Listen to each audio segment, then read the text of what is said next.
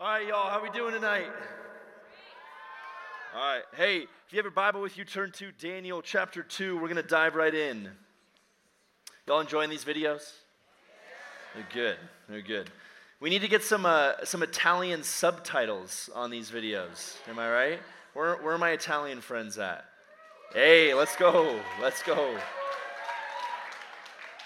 All right, Daniel chapter 2 is where we're going to be jumping in tonight. And y'all, I, uh, I actually just stepped out of the back of chapel and I was uh, FaceTiming with my wife and my daughter as, as they were doing bedtime. And we ask Piper the same question every night. We kind of have this like whole bedtime ritual that we do with pipes. And uh, it always involves like some sort of song and book and like this whole like routine that we do, right? And like Piper will ask, like most of the time it's just like normal bedtime songs, right? Like, like lullabies, whatever. But then every once in a while Piper will ask for like a bizarre song to be sung for her, her bedtime routine. Like every like she's a she's a Beach Boys fan, right? So every once in a while we'll put we'll, we'll like pull out a um, you know, a little be- lullaby rendition of like, if everybody had an ocean across the USA. I kid you not, my little like two and a half year old bleach blonde girl will walk around the house going, a bushy, bushy blonde hairdo, right? And I'm like, I love you, right? Like it's it's the best. And the other night she hit me with this one. She goes, Dada, can we sing? I was like trying to pull out, you know, the, the regulars. And she goes, Can we sing Baby Shark? I was like, um, I, I mate, yes. So it was like the I was trying to do like my most like because homegirls literally like she's always spun up at bedtime, right? Like parents in the room, your kids come up with a million excuses, right? Like why it's not bedtime yet. They come out and they're like, I gotta wash my hands. And you're like, what are you talking about? And she's like, I just picked my nose. And you're like, yeah, touche, right? Like that's fair. And so it's like there's always like these these funny bits where she goes like, can, can we sing Baby Shark? So I'm like, I'm doing my best lullaby like calming version, which is impossible, right? Like baby shark, do do do do do do, baby shark. And I go, I finish the whole baby shark bit, and she goes, Mama shark. It's like, all right, Mama shark. And we went through all of them, you know, like Mama, Grandma, Grandpa, like all of the baby sharks. And then I, and then we always get to the same question. I ask Piper every night, and I just asked her on Facetime outside. I said, Piper, what two things do you know to be true? And every night she answers the same thing. She says, Mama and Dada love me, and God loves me every night, right? And it's it's the coolest thing because I I want my daughter like right now it's just memory, right? It's just like sheer memorization. And some nights it's like it's all one word. You know, you know what I'm saying? Like, you know when little kids say a full sentence, but it's all one word? It's like, Piper, what two things? I can't even finish the sentence. She's like, Mom and Dad, I love you. God, God love me. And you're like, okay, right? Like, like it is sheer memorization. But here's what I know to be true there will come a day in Piper's life where she'll wrestle to believe that right? She'll, she'll struggle in some way, shape, or form to know, to believe, to understand that God loves her and that mom and dad love her and are for her. do you know this? Do you know that the single most mature thing you could do as a follower of Jesus is simply believe that God loved you? But do you know how hard that is? Do you know how difficult that is to live day in and day out? Like, not just know it up here, Right? Like if you've been around church for a long time, right? If you've like if you've heard that maybe from a pastor, from your parents, or you've opened up the Bible and you go, God loves you. And, and like I could say it from up here and go, God loves you. And I, I my my my bet is that most of you in this room would go like, cool. Like you've heard that before. Like my bet is is if I said, hey, friend, God loves you, there's no one in this room that's going like, what? He what? Right? But but we almost should. Uh, like, remember the whole projection thing? Like, if I said, like, if I could hook up your brain to the screen, what if I said God knows all of those things about you and still goes, that's somebody I love? Hey, uh, there's a, a guy named Tim Keller, and he writes a book called The Meaning of Marriage. And in this book, he writes about love. And he says, he, one, one of my favorite quotes from the book, he says, to be loved but not known is superficial. Right? Like, you go down the hill, you're in a grocery store, some you're like in the canned food idol, and somebody walks up to you and they're like, I love you. You're like, thanks. Like if, if somebody you don't know walks up to you and is like, I love you, you're like, neato. It doesn't mean a whole lot, right? But if, so he goes on, he says, to be loved but not known is superficial. then he says, to be known but not loved is our greatest fear, right? That's why we're not vulnerable. That's, that's why we wear masks. It's why we show up and we pretend. It's why we think we have to perform. Right? It's why we go through our life and we show up at church. Anybody ever showed up at church before and somebody asked you, How you doing? And you were doing horrible, but you went, Good. Right? Because we think we have to show up to church a certain way. We gotta like put on our smile, we gotta put on our like and, and like worship happens, and we're like, you know, let the king of my heart. And inside we're like doing horrible.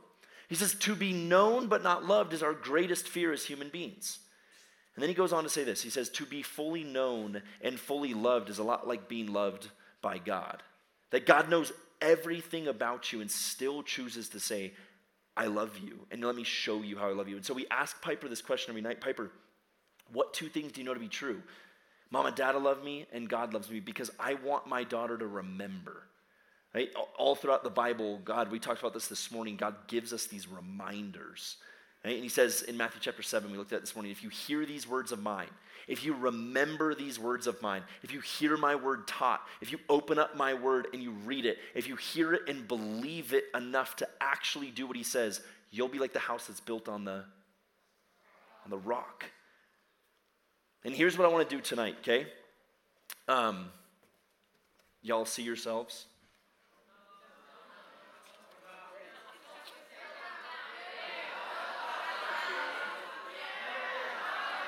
Oh, look, I can blind you. That's kind of fun. Wow. Okay. All right. So here's what I want to do, okay? I'm going to take this mirror, and I'm not going to leave it here the whole talk, I promise, because that'd be weird. Uh, stay. It's hardy construction up here, okay? Uh, I'm just going to put this mirror right here for now, and here's why. When we talk about persevering through trials tonight, when we talk about what does it look like to not just believe that God is good up here or to believe that God's word says that he knows, he understands, he's sovereign and he's still good and he still loves. Tonight's message, I'm not standing up here. I'm not going to stand up here and pretend like I've I've figured this out. Like I'm a pastor going like, "Hey, I know this to be true. Now you need to know it to be true." I'm going to stand up here with a mirror going, "Hey, friends, I'm going to teach this message to me tonight." Because I need to hear it. And I need to be reminded of it. That there were moments in my life over the last like two, three years, like things that my wife and I have walked through, things that my community and I have walked through, where have you ever like believed something up here, but then the rubber hits the road and you go, wait, what? Maybe there's been a moment in your life already where you've gone, I people have told me that God is good and that He's loving and He's kind, but it doesn't feel like it right now.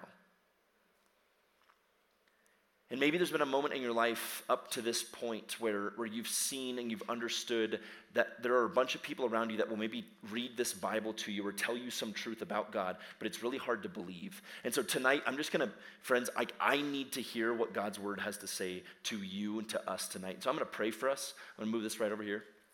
I'm going to pray for us as we open up Daniel chapter 2. And then my, my heart, my hope, my expectation is as God shows up in this place tonight, as we open up his word, that you would be receptive to what he might want to teach you and show you. And let me just triple down on the fact that, like, I'm not going to stand up here and pretend like I know how to persevere through trials. It's really hard. And yet, I want to open up God's word and I want to be encouraged by God's word tonight because I need to be reminded of the truth in the same way that I think my two and a half year old needs to be reminded of truth so that one day when that becomes hard to believe, that she knows in the back of her head, Mom and Dad, I love me and God loves me. Okay, so let's pray. God, as we open up your word tonight, God, I just ask that you would show up in this place.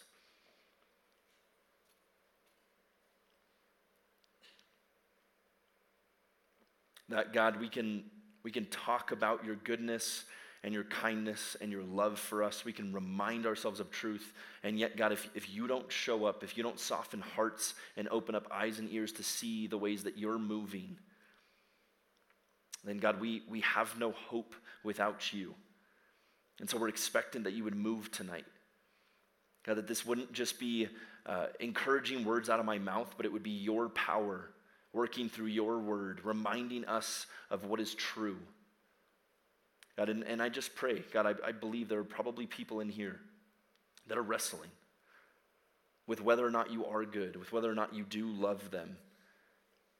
And God, my hope, my heart tonight is as we remind ourselves of truth, as we crack open your word, that you would soften our hearts towards you, that we would take a step of trust towards you. We love you, God. Thanks for loving us first. In your name we pray. Amen. Daniel chapter 2. Okay, y'all. We're going to read a lot of Bible tonight. Okay? You here for it? You here for it? Okay. Here we go. Daniel chapter 2, verse 1.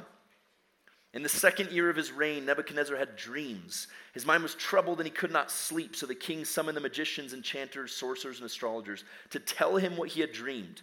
When they came in and stood before the king, he said to them, I've had a dream that troubles me, and I want to know what it means. So far, pretty normal story. Then the astrologers answered the king, May the king live forever. Tell your servants the dream, and we will interpret it. Again, normal interaction. The king then replies to the astrologers, This is what I have firmly decided.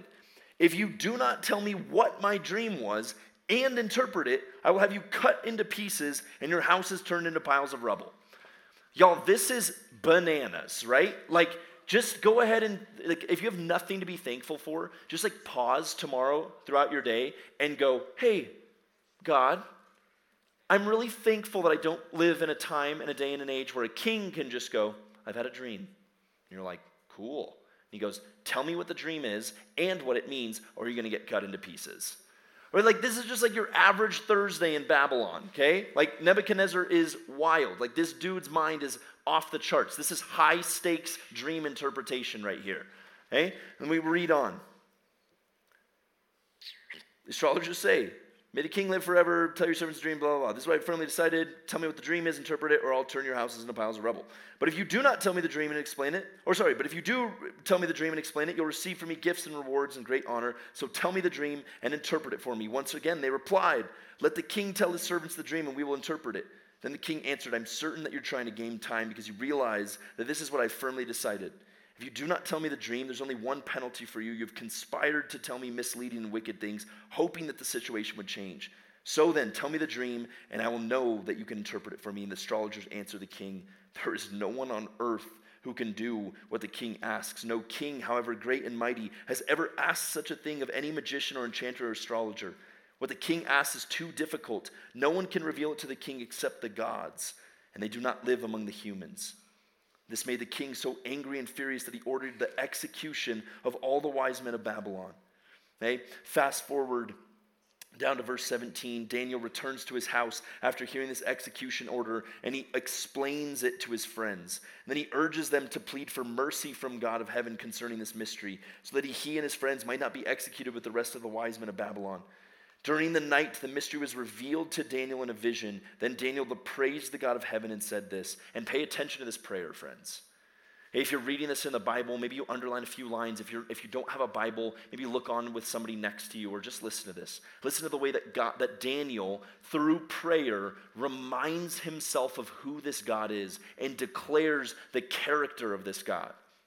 He says this Praise be to the name of God forever and ever. Wisdom and power are his.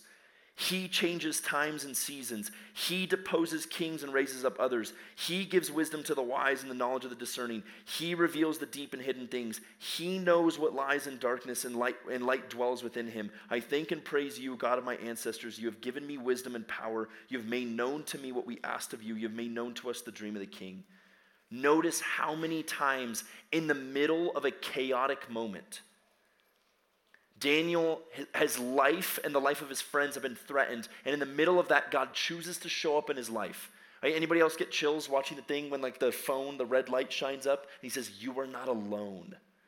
Y'all, do you know how many of us just need to pause and remember that when you're in the middle of it? When you're going through life like when you, you come up to hume like this place is incredible. You look around you there's like all these trees and a cove and like there's the beauty of coming to chapel twice a day and like worshiping our god and opening up his word and community right? Like your response to when we started singing christ is my firm foundation like i felt like i was at a concert right? Like it's like as if the band wrote an original song and y'all heard it for the very first time and you're like oh my gosh i love this song right? But if we actually lived like that saying, Christ is my firm foundation. the rock on which I stand. When everything around me is shaken, I have this peace that makes no sense to the world around me. And then to go, to sing the, say, the prayer like, all I need is Jesus. I don't need anything else. I don't need anyone else. Are we ready to live that way? And I think sometimes we need to have the same prayer that Daniel did, where he just goes, You are, this is your character. You, he is, he is, he is, he is. He's reminding himself, he's declaring who this God is. And then he steps before Nebuchadnezzar. I love this part. Daniel went to Arioch, whom the king had appointed to execute the wise men of Babylon, verse 24. And he said to him, Do not execute the wise men of Babylon. Take me to the king. I will interpret his dream for him. Arioch took Daniel to the king at once and said, I found a man among the exiles from Judah who can tell the king what his dream means. The king asked Daniel, Are you able to tell me what I saw in my dream and interpret it?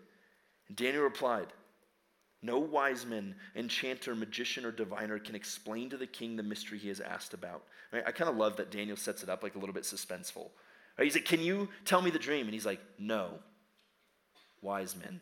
or he's like, No wise man, enchanter, magician, or diviner can explain to the king the mysteries asked about. But there is a God in heaven who reveals mysteries. He has shown King Nebuchadnezzar what will happen in days to come. Your dream and the visions that pass through the mind as you were lying in bed are these. Hey, and then if you want to read this later, verses 29 all the way through pretty much the end of chapter 3 up to verse 46 ish are the dream that Daniel interprets for Nebuchadnezzar. But I want you to just skip down to verse uh, 46. It says that King Nebuchadnezzar fell prostrate before Daniel, and he paid him honor and ordered that an, off, an offering and incense be presented to him. The king said to Daniel, Friends, don't miss this. We're going to talk about this more tomorrow night. But this is King Nebuchadnezzar, the king of Babylon, where they are exiled. The king says to Daniel, Surely your God is the God of gods and the Lord of kings and a revealer of mysteries. For you were able to reveal this mystery. Then the king places Daniel in a high position. And then, y'all remember in the video? Right? Remember uh, King Nebuchadnezzar, the Nez? Like he declares, like from here on out, we recognize the king as the king. We're going to do life his way. And then what did it say? Two days later. Right? And we don't necessarily know how much time passes between chapter 2 and chapter 3, but just read with me the first verse of chapter 3. King Nebuchadnezzar made an image of gold. Literally in my Bible, right next to it, it says LOL. Why? The king declares, right? He goes, Your God is the God of all gods and the Lord of all lords. Like, let me recognize it because you were able to reveal my dream. And then one verse goes by and it says, King Nebuchadnezzar made an image of gold. And I think there's something, friends, here that we need to pay attention to. And again, we're going to talk a little bit more about this tomorrow night. But it's easy to give God lip service, to go, Of course I believe there's a God. Of course I want to go to church. Of course, like I can get up, I can even come front and I can get excited about worship's music. And I can go, I don't want anyone else. I don't need anyone else. You are my one thing. There's a reason I don't lead worship, okay? And it's like we can like get up front, we can sing these songs, we can get all excited about God. But there's a big difference between getting excited about God and being transformed by God. There's a massive difference between just saying that there's a God or believing intellectually that it's possible that He could exist and surrendering your life to Him. And we see a prime example in the life of Nebuchadnezzar of somebody that's giving God lip service, showing up for it, getting excited about this God. And then the next thing we see, he turns and clearly God is not on the throne of his life. God will not share the steering wheel with you.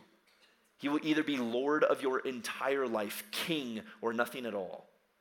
And here we're going to see in chapter 3 uh, this play out in the life of Nebuchadnezzar where he wants to sit on that throne. He's going to make life about him. There's, a, there's idolatry in this, there's pride in this. He's going to set this up, and then again, we're going to see the response of Shadrach, Meshach, and Abednego in the middle of exile going, Is it possible for your life not to be defined by your circumstances? Can you be circumstance proof? When the storm comes, when the rain falls, what is the foundation of your life built on? Okay? So, chapter three, I could summarize this for you and I could tell you what the story is all about, but I think the Bible does it best. So, I'm going to read the whole chapter three.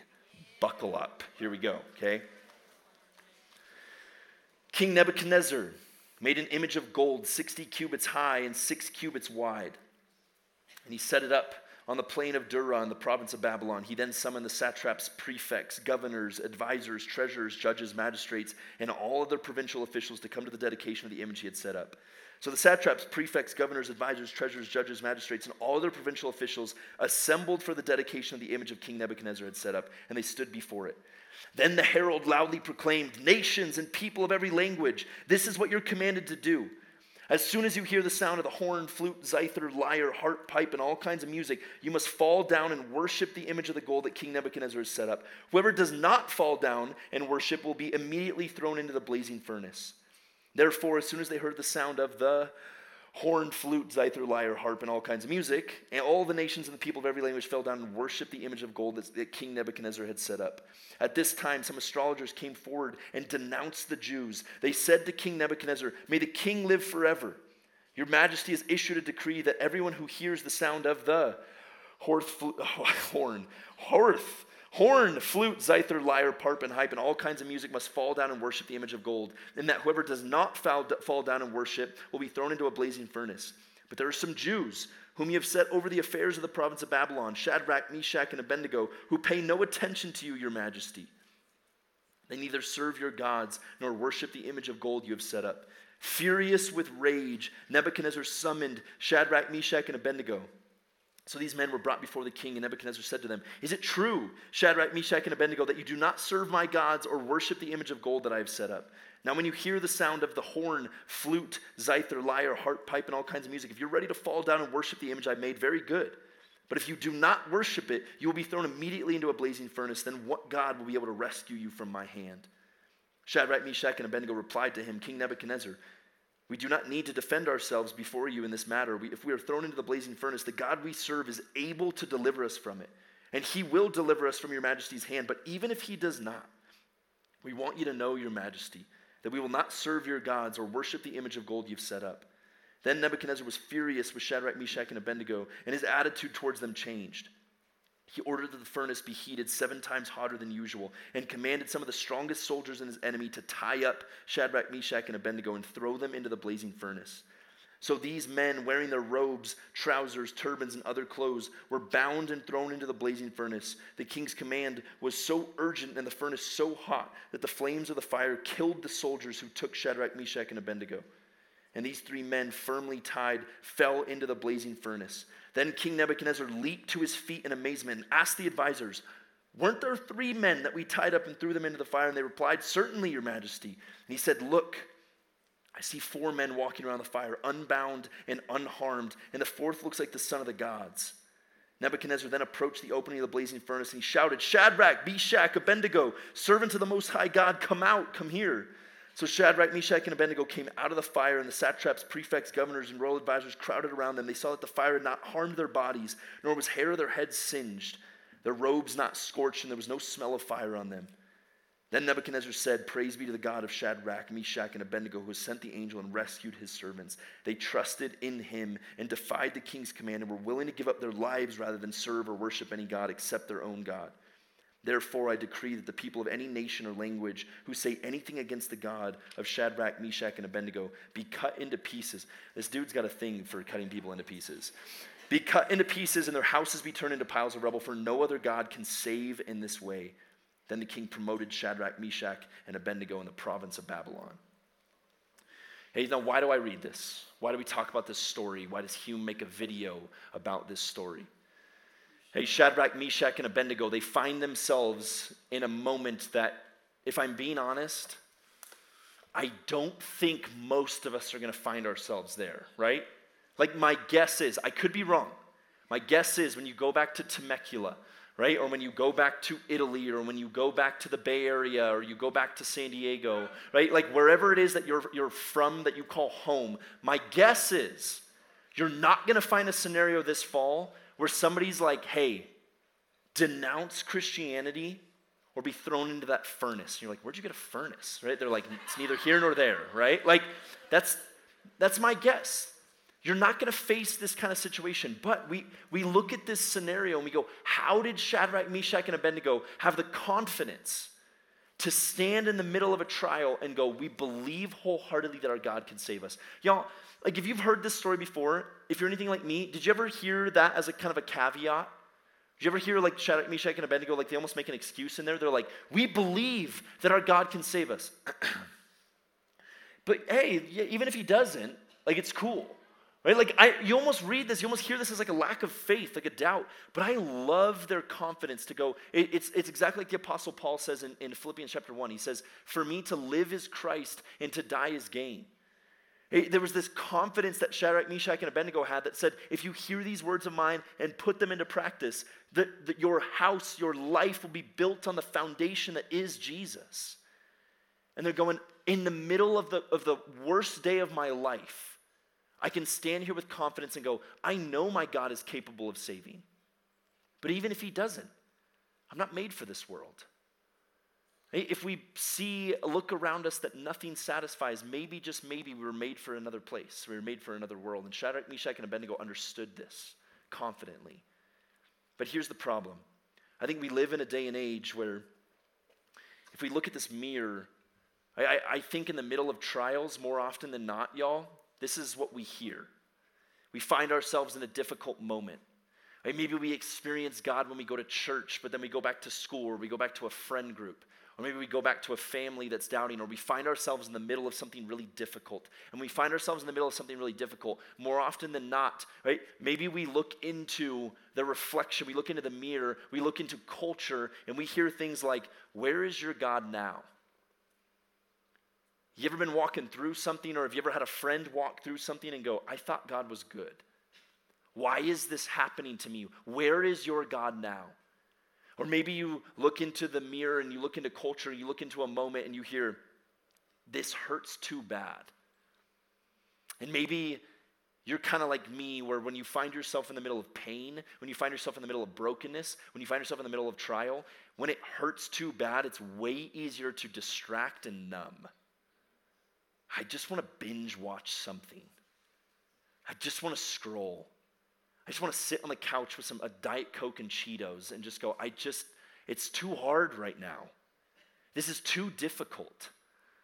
Maybe you look into the mirror in, in the middle of a trial and you look into hardship and you go, immediate gratification is way easier. And you find another boyfriend or you find another girlfriend or you find somebody that makes you feel a certain way right here, right now.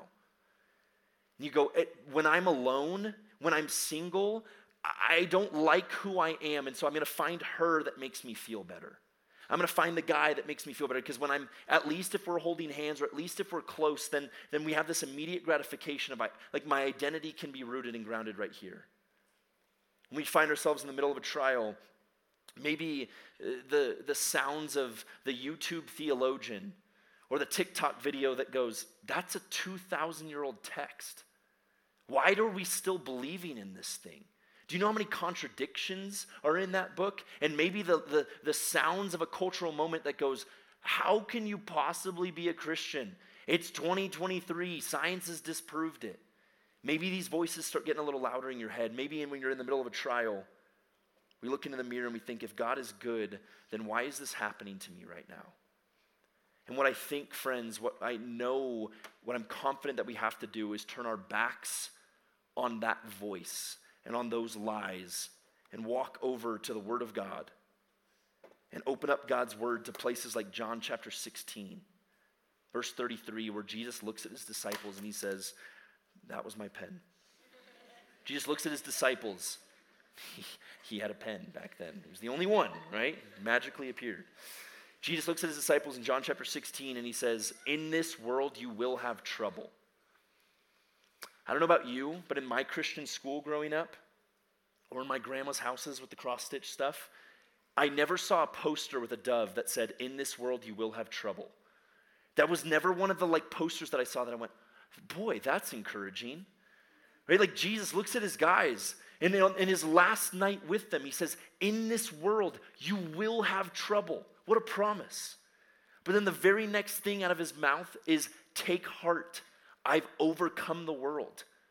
That if you choose to follow me, your life will not be about this world. We need to turn our back on the lies and the distractions around us that go, this is too hard, numb, distract. Why are you paying attention to a 2,000 year old text? Where is your God now? And remind ourselves of the truth. That in Hebrews chapter 4, it says we have a great high priest in Jesus who is tempted in every way and yet did not sin that Jesus is able to empathize with our weakness. He's not some ethereal God that's up in the sky looking down on us going, try harder. Anybody hear that? Anybody go to church and a pastor stands up and goes, here's a great truth about God. Now go and change your behavior. Here's a great truth about God. Now go try harder. And we walk out of church going, I'm trying. Anybody ever walked out of church exhausted? Going, I'm I'm trying. It's it's really hard. Friends, over the last 10 years of being a pastor, I've watched student after student after student struggle with shame, struggle with behavior modification, trying harder to do the Christian thing. I'm trying really hard to be a good Christian. And out of exhaustion, they walk away from the church and go, I tried church and it didn't work for me. But when we do that, we're missing the heart of Jesus. That Jesus doesn't say, try harder. Jesus said, I saw you at your worst, and I chose to demonstrate my love to you in that. And I love the promise that we see in James chapter 4. James chapter 4 says, Draw near to me, and I will draw near to you. And then right before that, it says, He says, Resist the devil, and he will flee from you. Right? In the middle of a trial, in the middle of pain, right? You don't walk into that trial by yourself. And yet, so many of us live that way. So many of us walk through life, and maybe we go to church or a camp and we're reminded of truth, and then we go back into our life and we just try to figure it out ourselves. We're just white knuckling it, going, I'm trying. But here's what I think we miss. Y'all seen The Lion King? Watch this clip. Kitty, kitty,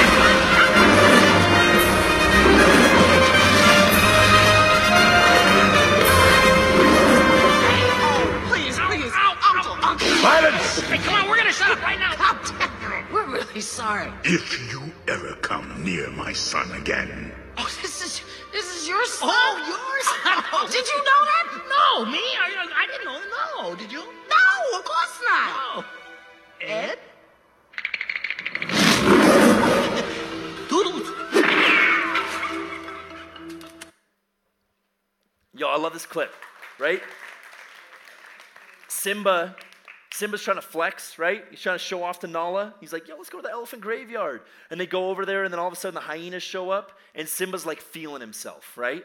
He steps up and he's like, and the hyenas are like, oh, do it again, right? Like they love it. And then the second time he opens up his mouth, behind him, Mufasa, right? Like Mufasa shows up and, and Simba opens up his mouth and Mufasa roars. And I love the promise of Scripture that says, if you draw near to God, He will draw near to you. Y'all, don't miss that promise. It's so easy to take God and kind of downplay Him and put Him in a little box that makes sense to us. And then when we think like we're in the middle of something hard or we're in the middle of something difficult, right? It's almost like we're showing up as Simba going like, I'll take on this difficulty. And we miss, we miss the God of the Bible. Right? The God that when you look around you and you see trees and creation, the God that said, Trees, you grow there, and creation listened. Hey, do, do you see this God that is with you, that is willing to draw near to you, finite human being, if you draw near to him?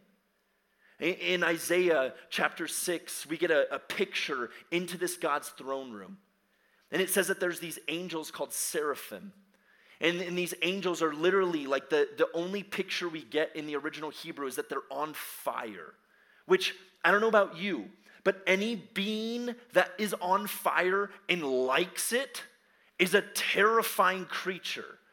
And it says that these seraphim, these beings, that they have six wings. And with two of them, they're covering their face because they're in the presence of God. With two of them, they're covering their feet out of honor. And with two of them, they're flying. And it says, for all eternity, be- these beings are, are chanting, Holy, holy, holy is the Lord God Almighty. And it's repeated three times in Scripture because it's, it's as if to say, nothing has ever been holier than you are holy, set apart, different than. In Revelation chapter 20, we get this picture. Sorry, in chapter 19, I almost caught it. Revelation chapter 19. And I'm actually going to bring the, the band up if you guys want to cruise back up here. I, and I, I want to read this so that you understand, so you get this picture of who the God is. Thank you, my man. Who this God is that we're, that we're singing to. Who this God is that when we say, draw near to me, God says, and I will draw near to you. Y'all, don't miss this picture of Jesus that we get.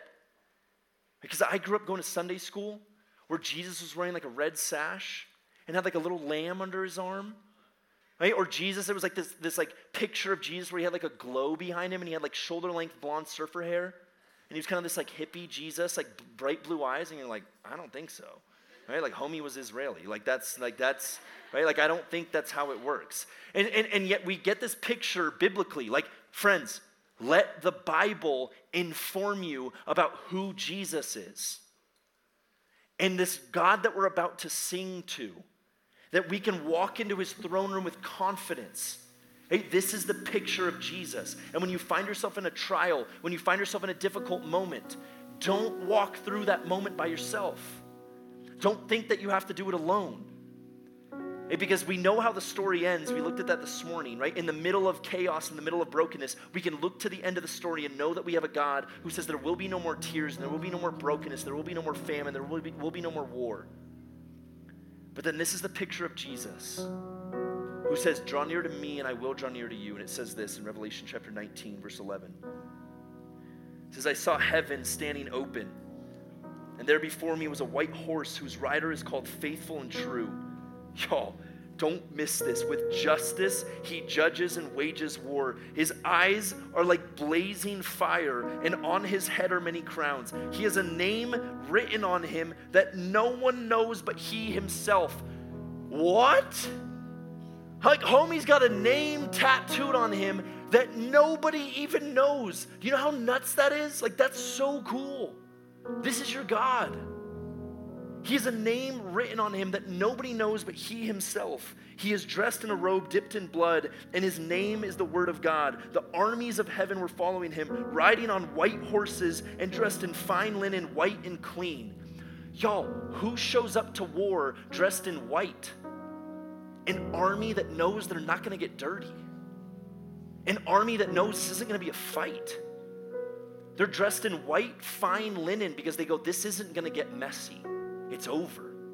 The war has been won. God is conqueror. And this is the God that draws near to you in the middle of your moment, in the middle of your trial, in the middle of your brokenness.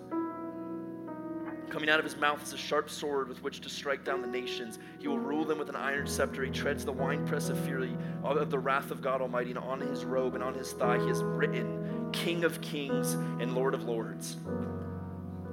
Y'all, this is, I'm good. This is the God Friends, that when we draw near to Him in worship, hey, don't come up front in worship because you want the person on your left or the person on your right to kind of have this fun moment. Right? If you're going to come up front, if you're going to worship this God, if we're going to sing this song, would you do so with the confidence that when we walk with Jesus, when we worship this God, He is the God that always has been, that always will be, that looks at you and says, I know everything about you and I still love you. I'm here for you. I want to be with you. Would our worship simply be a response to that kind of love? Would our worship be a response to that kind of God that has told us the greatest story that's ever been told, that's hardly ever told in its entirety, that from beginning to end, this God has chased after you and said, I love you and I'm with you on your best day and on your worst day. Would you stand to your feet? Let's worship.